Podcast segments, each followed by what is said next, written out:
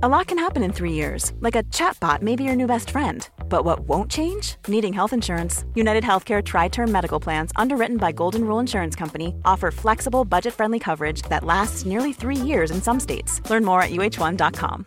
This is Paige, the co-host of Giggly Squad, and I want to tell you about a company that I've been loving, Olive and June. Olive and June gives you everything that you need for a salon quality manicure in one box. And if you break it down, it really comes out to $2 a manicure, which is absolutely insane. It's also so easy to get salon worthy nails at home with Olive and June. The difference between how your nails used to look when you did them yourself and now with the Manny system is a complete game changer. The best thing about Olive and June too is it's a quick dry. Dries in about one minute, lasts for five days, and full coverage in up to one to two coats. Visit oliveandjune.com slash perfectmani20 for 20% off your first system. That's oliveandjune.com slash perfectmani20 for 20% off your first system.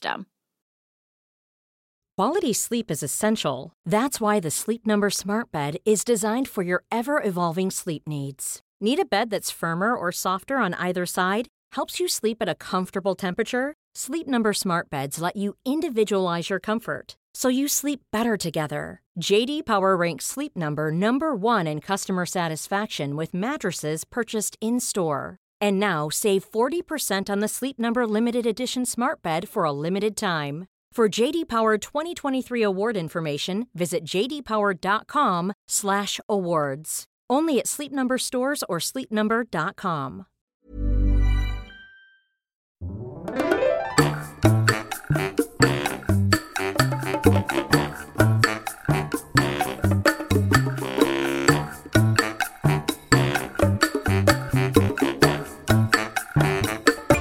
¿qué tal? Esto es How to Spanish Podcast. Yo soy David. Y yo soy Ana. ¿Te has preguntado cómo el diseño de tu casa puede influenciar también tu estado de ánimo? Vamos a hablar un poquito sobre eso. How to Spanish podcast is designed to help Spanish students improve their listening and vocabulary skills, and it's made possible thanks to our Patreon community. By joining the community, you can access the vocabulary guide and interactive transcript, bonus episodes, and monthly activities to practice your Spanish. If you would like to join the experience, go to patreon.com slash howtospanishpodcast. ¿Cómo están hambrientos del español? Bienvenidos a este nuevo episodio. Estamos muy contentos de platicar con ustedes y si ustedes nos ven en video, ya se habrán dado cuenta que últimamente tenemos un cactus falso en nuestro video. Y queremos pedir tu ayuda porque esta es pr- prácticamente nuestra única decoración de este cuarto. Cuéntanos qué nombre debería tener este cactus, porque todas nuestras plantas tienen un nombre en nuestra casa. Tenemos un quesito, Jenny, Cata, diferentes nombres para nuestras plantas, pero no sabemos cómo ponerle a este cactus. Así que cuéntanos en un comentario qué nombre debería de tener. Y ahora sí, esto para introducir nuestro gran tema de hoy. Vamos a hablar sobre decoración, sobre qué pasa con los espacios, qué te hacen sentir y todo esto. Y esto está patrocinado por How to Spanish. no es cierto. Esto tiene que ver mucho porque, como ustedes saben, nos acabamos de mudar hace unos... Hace mes y medio. Sí, todavía no tenemos ni dos meses viviendo en esta casa, en este nuevo estudio grabando, que por cierto nos encanta. Hmm. Eh, pero esto nos ha llevado a preguntarnos qué tipo de, de estilos somos. Y para empezar, yo no sabía ni siquiera que había estilos. Obviamente, cuando ves una casa y entras a la casa de un amigo o de un conocido, dices, ah, esta casa es diferente a la mía. Tienen diferentes tipos de adornos, diferentes muebles. Diferentes colores. Exactamente. Y eso te crea, pues, cierta sensación en tu ser, ¿no? Yo voy a hablar como la persona que menos sabe sobre esto porque realmente yo no sabía mucho, pero aquí mi compañera, mi esposa, mi amiga, es muy intensa con esto y le ha gustado mucho últimamente y ella nos va a hablar mucho como de su historia a través de todo este rollo del diseño de interiores. Pero ella ya me ha ido explicando que sí hay cosas como muy específicas de los diseños o como de los estilos y qué cosas van y qué no van y para mí es, ah, claro, tiene sentido. Pero bueno, entonces, eso fue como una gran pregunta cuando empezamos a ver casas y dijimos, wow, ya vamos a tener nuestra propia casa. ¿Cómo queremos que sea, no? Y yo, pues, con paredes y ya, y Ana era así de, no, pero ¿qué estilo? ¿Qué tipo de muebles? ¿Qué tipo de colores? Y yo así de, pues no sé. Así que cuéntanos un poquito más.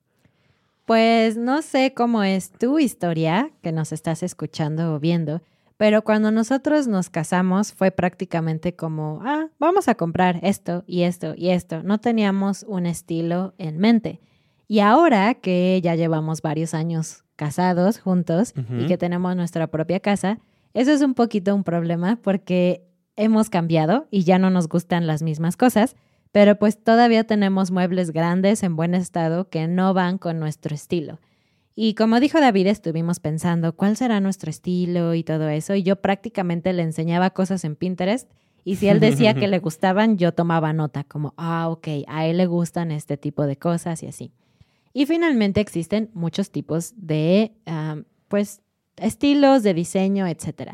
Por ejemplo, está el estilo rústico, el estilo, el estilo moderno, el de medio siglo, el zen, etc. Hay muchos. Pero para no hacerte el cuento largo, básicamente a David le gustan más las cosas modernas e industriales y a mí me gustan las cosas un poquito más relacionadas con la naturaleza, más estilo japonés. Entonces, finalmente, después de muchos años, nos dimos cuenta que el estilo que converge nuestros dos gustos es más o menos el Japandi, que si no sabes qué es, es una mezcla del estilo japonés tradicional con el estilo nórdico o escandinavo. Entonces combina estas cosas de madera natural, eh, la vegetación adentro de la casa, formas muy redonditas y orgánicas, con cosas más industriales, especialmente una, un contraste entre colores que son muy bajitos, que no son muy estridentes, y un contraste entre blanco y negro. Como se pueden dar cuenta, Ana es la clavada con este tema. y está bien. La verdad es que me gusta muchísimo también como escucharla y entender pues que hay como relación con todo esto. Y antes de seguir hablando de todo este rollo de nuestra experiencia, también me gustaría compartirles algo que estuvimos investigando que se me hizo bastante impactante y es lo que decía Ana al principio. Pensar que la manera en que está distribuida tu casa, la pintura, los muebles, la luz, cambia muchísimo tu tu manera de vivir, tu manera de inclusive pensar y desarrollarte. Y yo decía, pues claro, tiene sentido, es muy importante, ¿no? Un día soleado normalmente te hace sentir feliz y un día este, nublado te hace sentir tal vez un poco más triste, pero la ciencia ha llegado o los estudios han llegado tan lejos que hoy en día existe algo que yo en la vida hubiera pensado. Existe la neuroarquitectura. Es una palabrotota bueno, neuro tiene que ver con neuronas, con todo este estudio del cerebro y todo eso, y arquitectura, pues obviamente con la palabra arquitectura. Y esta nueva rama de estudio justamente se encarga de estudiar qué es lo que pasa con nuestro cerebro en los diferentes ambientes en los que nos desarrollamos y todos los factores que pueden cambiar cómo nos sentimos adentro de un espacio. Esto se estudia en la Academia de Neurociencias para la Arquitectura, que de hecho se creó en el 2003, hace poquito, en San Diego, California. En general nos gustan los espacios donde hay más espacio, ¿no? más amplios. Eso es bastante fácil de deducir. Pero resulta que los lugares que tienen un techo más alto favorecen la creatividad parece ser que sientes como que tienes literal espacio para soñar, para crear, para, no sé, pensar en cosas diferentes. Eso es bastante interesante. Otra parte de los estudios que han sido muy reveladores es que las plantas, justamente, por eso empezamos con el tema del pequeño cactus, generan, o más bien, las cosas verdes y obviamente las plantas, los seres vivos, están relacionados con un nivel de estrés mucho menor en los espacios. Entonces, si tú tienes una oficina, por ejemplo, el que tengas, no sé, solo cuadros con reconocimientos o algo así, puede ser que se vea muy bonito, pero no ayuda mucho a que tu nivel de estrés baje en situaciones muy complicadas. Por el contrario, si pones plantas junto con, pues sí, cosas del negocio y algo así, es más probable que tú te sientas mucho mejor durante las jornadas largas de trabajo. Aparte las plantas son geniales. Antes a mí no me encantaban porque no me daban ganas de cuidar un jardín o plantitas o así. Y ahora ya soy toda una señora que le gustan las plantas. Pero son geniales porque cuando sientes que hay una pared como muy vacía o una esquina en que no sabes qué poner, simplemente si pones una planta, todo mejora. El espacio se ve más lleno, más decorado, más lleno de vida. Y además, ese tono verde que tienen las plantas es como, como que va bien con todo. No es como que en una habitación pones una planta y dices, ay, no, Qué horrible. ese verde se ve horrible, ¿no?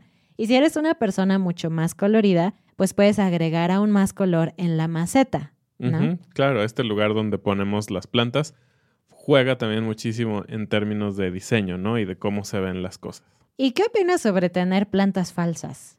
Ese es un tema muy interesante porque hay, ahora sí que hay de calidad a calidad en el tema de plantas falsas Sí. y unas pueden verse muy naturales, pero si no inviertes lo suficiente, la verdad es que creo que se ve pues barato, ¿no? Se ve Sí, como, como chafa. muy chafa, como que no es real. Y por el otro lado está el tema del mantenimiento, que si no tienes buena mano con las plantas, pues vas a acabar matándolas y tienes que comprar más. Y obviamente se ve muy triste entrar a una habitación y ver una planta muerta o toda Café, este, toda café, quemada. triste y eso. Pues cambia completamente, ¿no? La intención de tener una planta es como tener vida, que te alegre la vista y todo esto. Y si tú no eres muy bueno con las plantas y quieres empezar, te recomiendo que tengas una lengua de suegra, que en inglés se llama planta serpiente, Del- ajá, algo así. eh, porque yo te lo digo por experiencia, es muy difícil matar esas plantas, así que es una muy buena planta para comenzar. Algo también súper interesante que se ha descubierto en estos estudios de neuroarquitectura es que las formas orgánicas también generan paz. ¿Y a qué nos referimos con formas orgánicas? Bueno, si puedes ver el cuerpo y si puedes ver muchas cosas en la naturaleza, no somos líneas rectas, ¿no? Las plantas tienen curvas, inclusive las gotas de agua son como curvas hermosas, ¿no? Cuando ves una gota de cerca, te da cierta calma ver como esa forma, ¿no? Y por el contrario, si tienes cosas, elementos, tal vez eh, solo computadoras o solo monitores que son con aristas perfectas, es decir, cuadros, ángulos, ángulos rectos que no son muy comunes en la naturaleza. No puedo pensar en algo natural que tenga un ángulo de 90 grados. Creo que no. El punto es que han descubierto que si tienes estos ángulos o aristas muy, muy perfectos o muy puntiagudos, creo que es lo que iba a decir Ana, eso te da cierto estrés. Sí, y eso es porque eso activa un área en la amígdala que lo que hace es generar una alerta ante el peligro. Tiene sentido. Si alguien te pone un cuchillo que es muy puntiagudo, muy recto enfrente, pues vas a sentir que estás en alerta. Y creo que esas formas puntiagudas representan de cierta forma peligro para nosotros. Sí, imagínate que vivieras en una de estas cuevas en donde están las estalactitas, que son estas formaciones de minerales que parece que van a caer, pero se vuelven muy puntiagudas. Obviamente, si esas cosas te caen encima, te van a lastimar, si no es que te van a matar. Entonces, creo que esa es como la idea, ¿no? De que si hay cosas que están apuntando hacia ti con muchos puntos directos, pues vas a estar estresado. Y bueno, algo que se ha puesto muy de moda últimamente es acomodar u ordenar tu casa, ¿no? Todo con este método de KonMari, de Marie Kondo, que tal vez has escuchado, y, y el minimalismo que se ha puesto muy de moda, que de hecho tenemos un episodio sobre eso, te recomendamos que lo escuches. Pues la gente sabe que es mejor tener orden. Pero esto tiene una base científica. Cuando tú tienes demasiadas cosas que obstruyen tu visión, que sientes que no están en orden, que no tienen un lugar, naturalmente te sientes más estresado, sientes que las cosas no están bien y muchas veces eso te hace sentir que no puedes ser creativo o que no puedes estar en paz para vivir o trabajar. Así que en general se recomienda que tengas un lugar para cada cosa. Y aquí algo que me pone un poco triste del español es que no tenemos una palabra para clutter o declutter, ¿no? Tenemos que decir como organizar o no tener cosas amontonadas, que lo que significa es unas encima de otras, pero no intencionalmente, sino solo así porque no tienen un espacio en tu casa. Entonces, no tengas cosas amontonadas y vas a sentirte mucho mejor. Y retomando un poquito lo de nuestra historia, si ya escuchaste el episodio donde contamos cuando compramos esta casa, Ya sabes que esta casa estaba muy sucia y la verdad tenía algunas cosas de estilo que no nos gustaban. Por ejemplo, la cocina es roja y no nos gusta para nada que la cocina sea roja. También una de las paredes tenía una especie de cuadros eh, que son como nichos que también eran rojos y los odiamos con todo nuestro ser. Las puertas son un poquito, son de madera, pero son hacia el rojo. Entonces, como te puedes dar cuenta, el color rojo no es nuestro estilo. Así que decidimos pues ahorrar, invertir poco a poco en crear la casa que más nos gusta con un diseño que nos gusta. Pero pues para eso también necesitábamos ayuda. Sí, y fue así como decidimos tener la ayuda profesional de un diseñador, una diseñadora de interiores en este caso, que nos fuera dando ideas, ¿no? Algo padre de esto es que puedes llevar tu proyecto poco a poco, ¿no? No es así que tienes que gastar, no sé, 100 mil dólares de jalón para, para dejar la casa como tú quieras, pero al menos ya tienes una idea, ¿no? Y justamente lo que decíamos al principio de decidir cuál es tu estilo, ¿no? ¿Qué es lo que realmente te gusta? Y cómo puedes hacer cositas para irlo logrando poco a poco. Y para esto nos ayudó Jimena. Ustedes han escuchado a Jimena en un episodio en donde hablamos sobre los mayas, porque aparte de ser de diseñadora de interiores, ella es muy fanática de la historia y tiene un podcast donde colabora y hablan sobre historia de México. Por ahí también les vamos a dejar los, los enlaces. Historia del mundo. Entonces el proceso fue genial porque Jimena vino a nuestra casa, tomó fotos, nos estuvo preguntando qué funciona, qué no funciona, qué queremos lograr y pues poco a poco nos ha ido mandando materiales, ¿no? Como el mood board, que tampoco tenemos realmente una forma de decirlo en español, pero es como la idea general de la casa, qué queremos transmitir.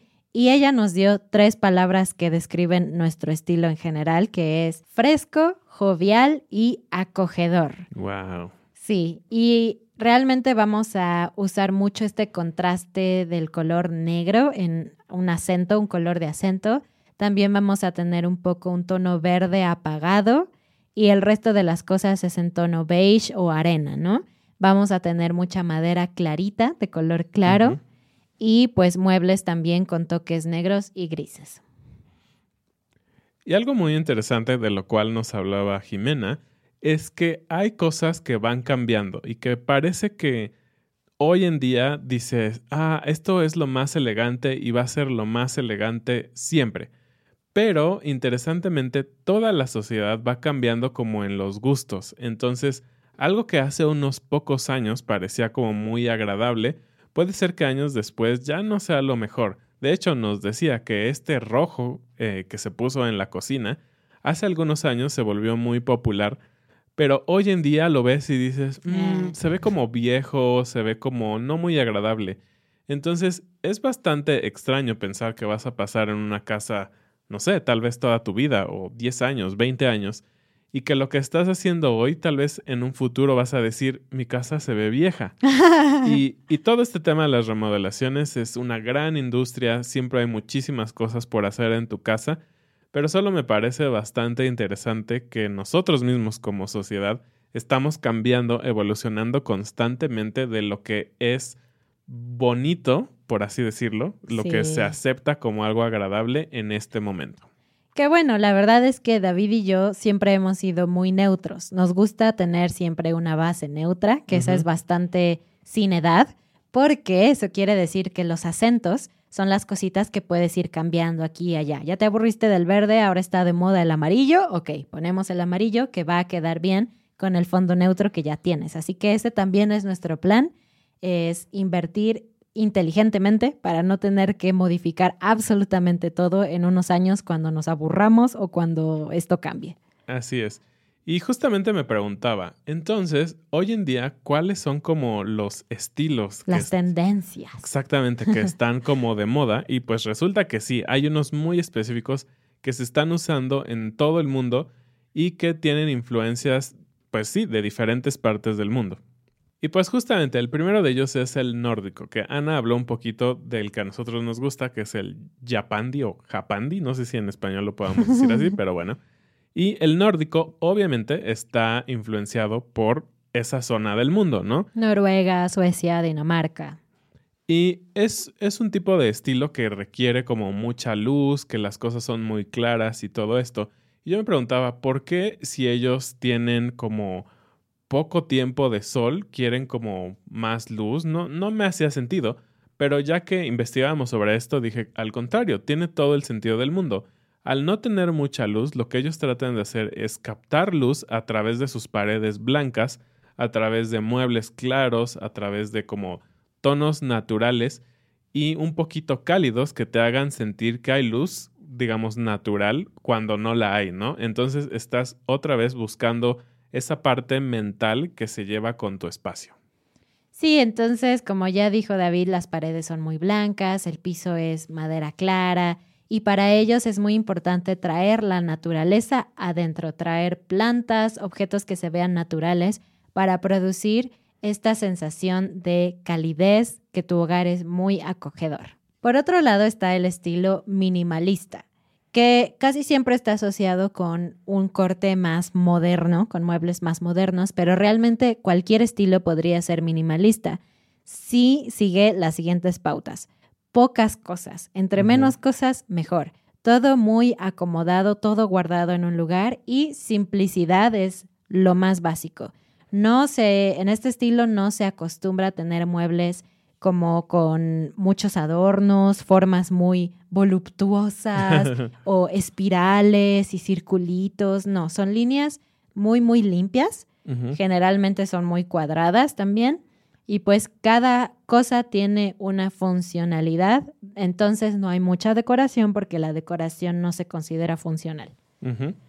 Y otra que es muy común, que se me hace muy interesante porque brinca completamente al otro lado como de sensaciones es la rústica o farmhouse, le llaman, ¿no? Eh, porque pues es completamente diferente a estas de las que hemos hablado y justamente lo que busca es traer la naturaleza adentro de tu casa, es decir, maderas no pintadas, es decir, como colores naturales de la madera y pues cosas mucho más mm, como elaboradas, por así decirlo, como un poquito más de detalle en los gabinetes y en todas las cosas. Entonces, a diferencia de esta última, aquí sí hay muchas más cosas a la vista, como jarros, como vasos y todo esto, sí están a la vista y no están guardados en los gabinetes. Sí, de hecho, si tiene un poquito más de uso, si se ve más gastado, un poco más viejo, pues se acepta más en este estilo, ¿no? También está el estilo industrial, que maneja mucho más metal. Está inspirado en las grandes ciudades, en los lofts, como se les conoce, ¿no? Entonces, hay mucho ladrillo expuesto, hay ductos o tuberías expuestas, eh, cosas de metal como las lámparas con muchas líneas rectas también, hormigón, cemento, este tipo de materiales es como lo que se usa en este tipo de estilo. Sí, algo interesante de este estilo es que pareciera para algunas personas como que es un trabajo mal hecho, ¿no?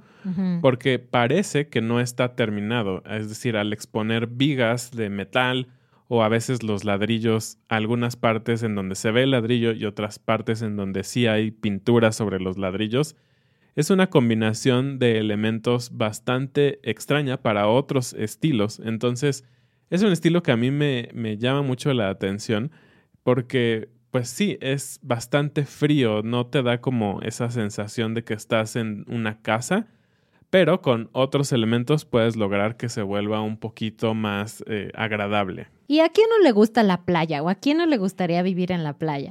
bueno, esa pregunta es complicada porque si bien la playa es tan bonita, tan relajante, también hace mucho calor, hay mucha humedad y mucha sal, entonces yo creo que vivir en la playa no es para todos, pero ¿a quién no le gustan unas vacaciones en la playa?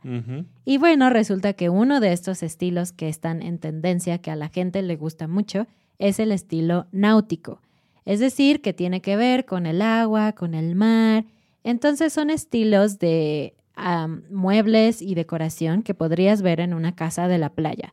Se usa mucho el color blanco, el color azul oscuro también, o azul marino, que es como le conocemos, marino, mar, y pues detalles que te hacen sentir que estás en la playa, como quizás conchas de, de mar o arena o cositas que tienen que ver con anclas o timones de barco. Y bueno, ahora sí, vamos terminando con este episodio. Me parece que eh, este viaje del diseño de interiores, yo creo que es algo que todos tenemos en nuestra vida en algún momento, como que te preguntas, ¿y si cambio esto en mi casa, cómo se verá?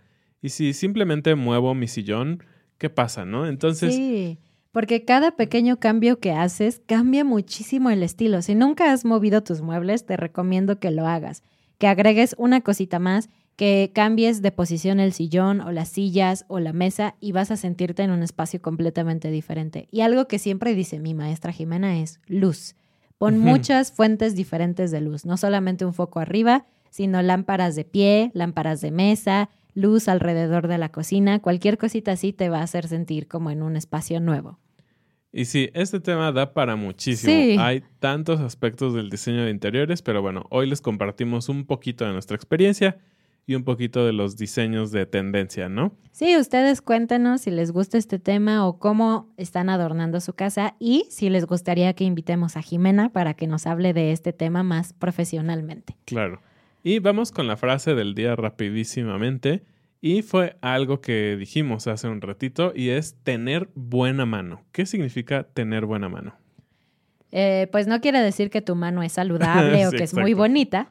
Básicamente lo usamos para decir que eres bueno para algo, específicamente plantas. Tener buena mano con las plantas quiere decir que no se mueren, que las puedes mantener vivas, que tienes un talento oculto para las plantas, aunque esta frase también se puede usar para otras cosas tener buena mano con los perros, tener buena mano con los niños, es como tener talento.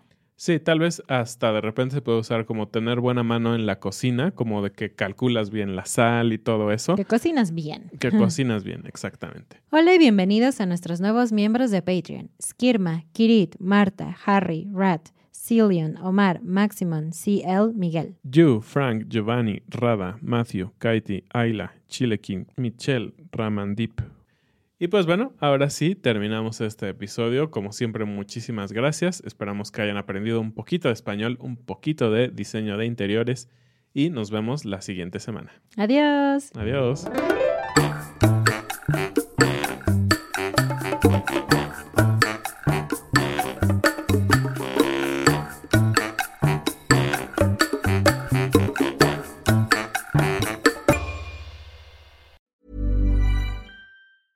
A lot can happen in three years, like a chatbot may be your new best friend. But what won't change? Needing health insurance. United Healthcare Tri Term Medical Plans, underwritten by Golden Rule Insurance Company, offer flexible, budget friendly coverage that lasts nearly three years in some states. Learn more at uh1.com. Mom deserves the best, and there's no better place to shop for Mother's Day than Whole Foods Market. They're your destination for unbeatable savings, from premium gifts to show stopping flowers and irresistible desserts. Start by saving 33% with Prime on all body care and candles. Then get a 15 stem bunch of tulips for just $9.99 each with Prime. Round out Mom's menu with festive rose, irresistible berry chantilly cake, and more special treats. Come celebrate Mother's Day at Whole Foods Market.